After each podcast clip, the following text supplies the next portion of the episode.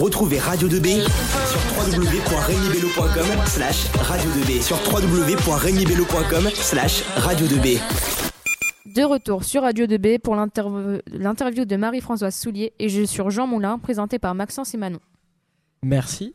En effet, euh, nous allons interviewer Marie-Françoise Soulier, historienne et experte euh, sur Jean Moulin, dans le cadre de la conférence Mais pourquoi organisée au lycée Rémi Vélo par Patrick Davido, que nous remercions. Tout d'abord, est-ce que vous pouvez nous expliquer brièvement quel est votre parcours?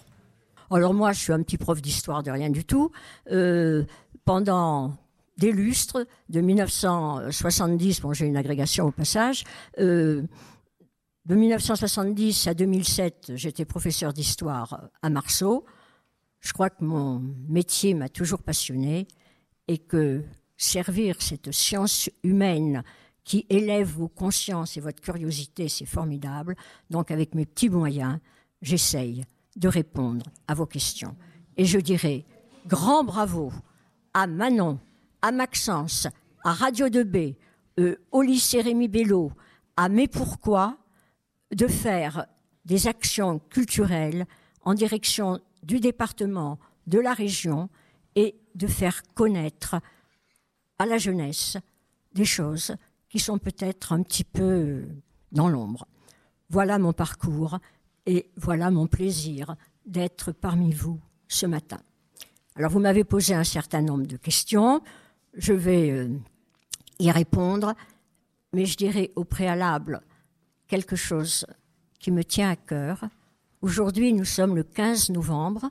Le 15 novembre 2023, euh, nous fêtons le 80e anniversaire, enfin l'année 80e anniversaire de la mort de euh, Jean Moulin. Jean Moulin a été préfet dans ce département du 21 février 1939 euh, au 16, au 16 novembre 1940. Aujourd'hui, nous sommes le 15 novembre et je dois dire que je suis très émue de vous voir tous, élèves de Rémi Bello, parce que le 16 novembre, il était sur la terrasse de la préfecture, juste au-dessus du monument qui représente le glaive brisé, et il a dit adieu à tous ceux qu'il avait aidés lorsque la ville de Chartres était euh, envahie par la déferlante euh, des réfugiés. Et parmi eux, il y avait des jeunes comme vous et la jeune Simone Goussu, euh, que j'ai connue, moi, en 1999, et qui se rappelait avec beaucoup d'émotion la personnalité charismatique de Jean Moulin. Et euh, pouvez-vous nous expliquer rapidement qui est Jean Moulin? Rapidement? Oh, Très rapidement, mais oui, donc rapidement, qui est Jean Moulin?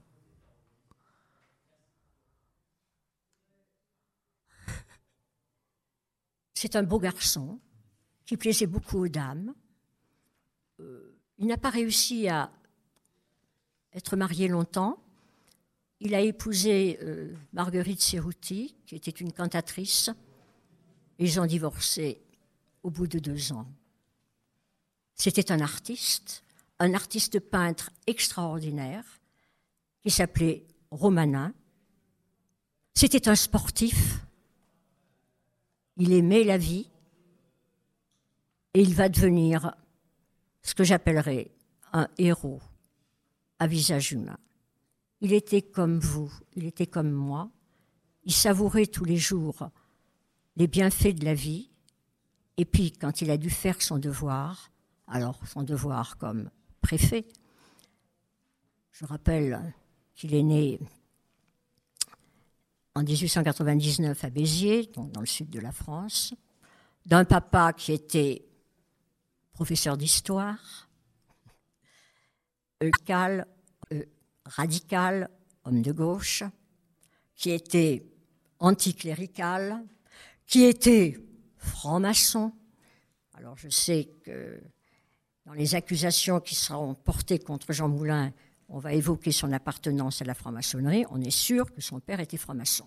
Donc il a eu un parcours brillant comme, euh, comme élève, comme étudiant. Euh, il a fait des études de droit à Montpellier, il est entré dans la préfectorale et il est devenu, euh, à Rodez, le plus jeune préfet de France. Donc quelqu'un qui a un très beau parcours, une famille aimante. Et dans cette famille aimante, il y a quelqu'un qui va jouer un rôle extraordinaire dans sa mémoire. Et si nous sommes là tous réunis, c'est qu'il avait une grande sœur, Laure Moulin, qui, euh, après le décès de son frère, va tout réaliser pour euh, réhabiliter, faire connaître la mémoire de Jean Moulin. Alors, au passage, vous, vous n'êtes pas à Chartres, vous êtes à Nogent, mais à Chartres, on a un, héros aussi qui s'appelle Marceau. Et si on parle beaucoup de Marceau, c'est parce qu'il avait une grande sœur. hein. Si vous êtes des grandes sœurs, par là, vous pouvez jouer un, rôle important pour vos petits frères, futurs euh, grands hommes.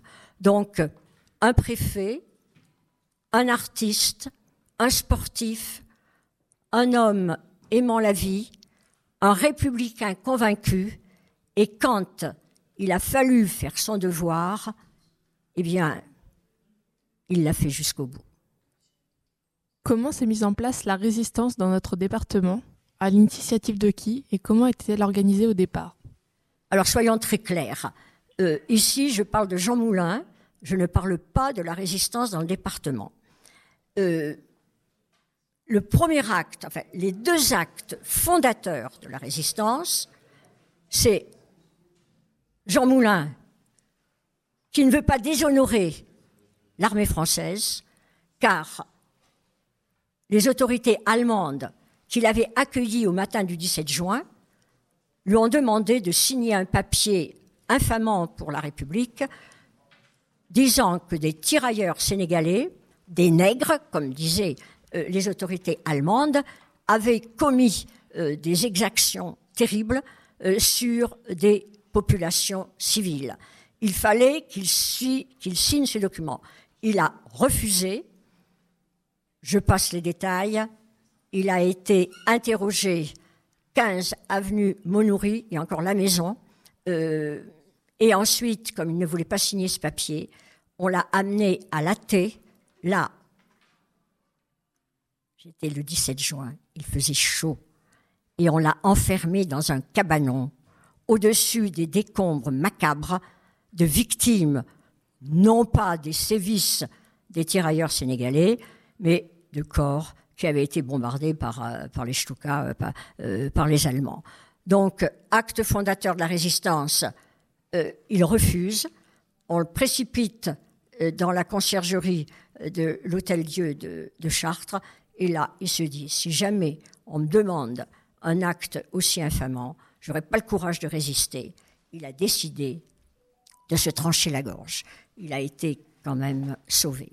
Le lendemain, il ne se connaissait pas. Depuis la British Broadcasting Corporation, un certain De Gaulle, qui était à Londres et qui était venu à Londres officiellement. hein. Euh, ensuite, euh, les événements militaires euh, en ont fait un réfugié, j'oserais dire, à Londres. Eh bien, a dit, a fait l'appel du 18 juin, qui sera à l'origine de la création des forces françaises libres. Les mouvements de résistance se sont organisés dans le département, je dirais, après le départ de Jean Moulin. Mais quand il était préfet, il a eu des contacts avec les instituteurs, et notamment avec un certain monsieur Briseau, qui est également secrétaire de mairie. Il avait fait venir des instituteurs à la préfecture, alors qu'il était confiné dans la conciergerie de la préfecture et que le Feld commandant euh, occupait euh, les locaux principaux. Et déjà, il avait des idées d'organisation de la résistance. Et il avait rencontré euh, à euh, Chartres euh, quelqu'un qui s'appelle le commissaire Porte. Et le commissaire Porte sera un des premiers à organiser la résistance dans ce département. N'oubliez pas que c'est lui, lorsque Jean Moulin est à Montluc, à la prison de Montluc, qui va essayer d'organiser une évasion de Jean Moulin. Et euh, Bon, le, ma- le maquis de Plainville, tout ce qui vous entoure ici, c'est extraordinaire, mais j'oserais dire que Jean Moulin n'était plus là et avait une mission presque plus euh, unificatrice et nationale. et euh, pourquoi Jean Moulin a-t-il refusé de coopérer avec les Allemands? Ben, je vous ai répondu tout à l'heure. C'est vrai. Parce Euh. que il était un républicain, un républicain convaincu. qu'il représentait l'État et il avait vraiment euh, conscience euh, de ce qu'était sa fonction. Euh, je sais que vous me posez une question plus loin et je vous le dis. Il est le seul préfet qui ait accueilli avec son costume de préfet les autorités allemandes. Et lorsqu'il les a accueillis le 17 juin, il avait à ses côtés le vicaire général, le vicaire général, je les regarde, ils regardent leurs notes, euh, ce sont comme mes élèves.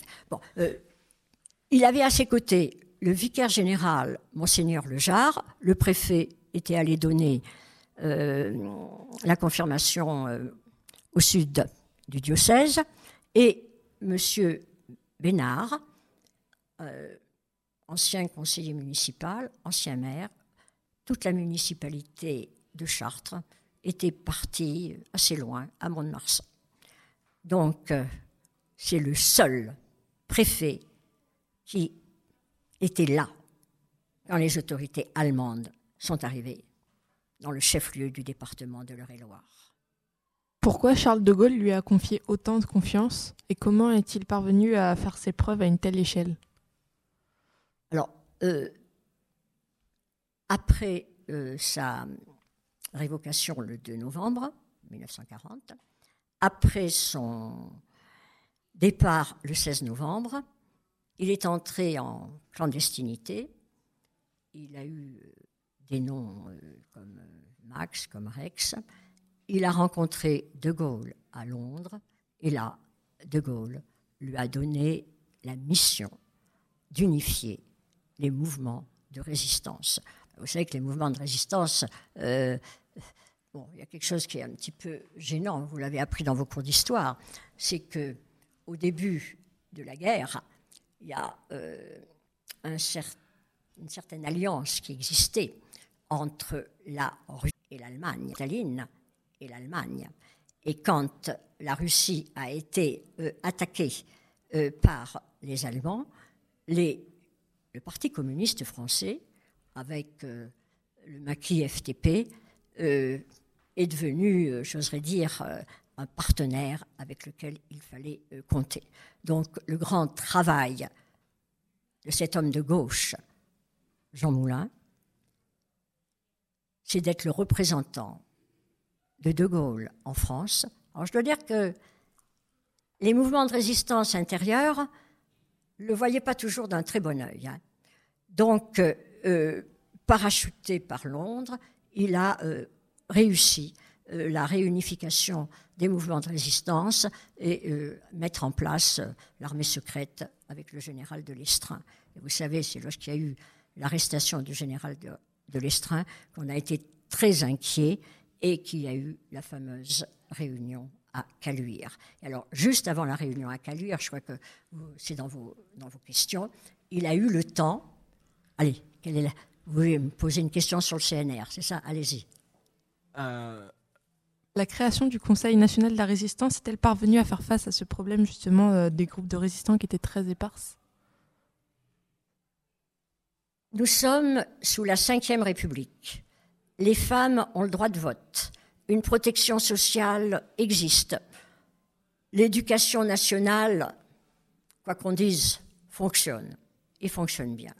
Les bases de cette démocratie que nous avons ont été établies le 27 mai 1943, rue du Four à Paris, par euh, la constitution du Conseil national de la résistance, qui réunissait tous les syndicats et tous euh, les partis politiques pour être unifiés et euh, résister à l'occupation. Je dois dire que le résultat a été efficace.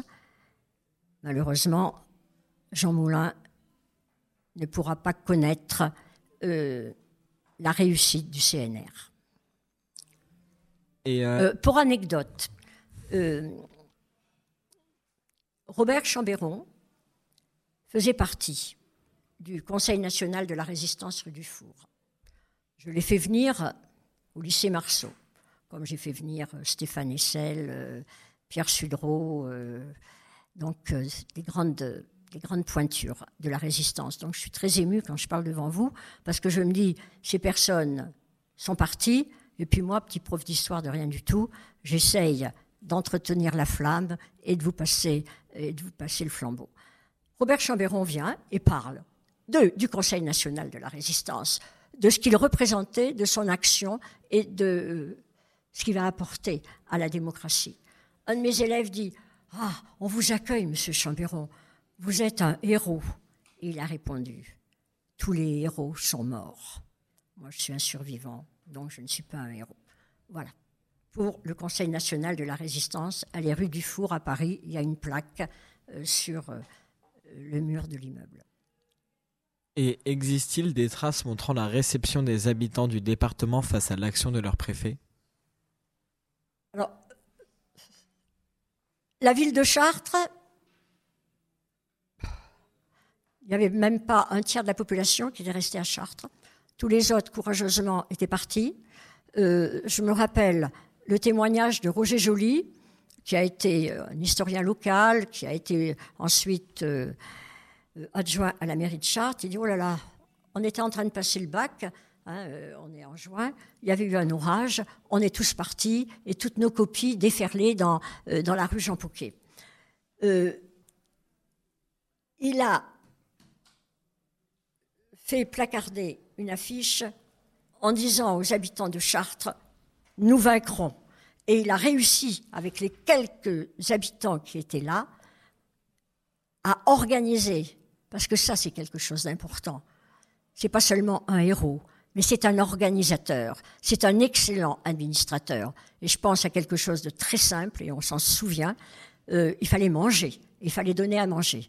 Donc, rue Muret, euh, il a trouvé un, boulanger qui a permis euh, de nourrir la population. Alors, est-ce que les Épifiou qui étaient là en étaient tout à fait conscients? C'est ce que je vous ai dit tout à fait avec Simone Goussu. Euh, dans l'immédiateté, euh, oui, ils ont apporté leur soutien euh, à Jean Moulin.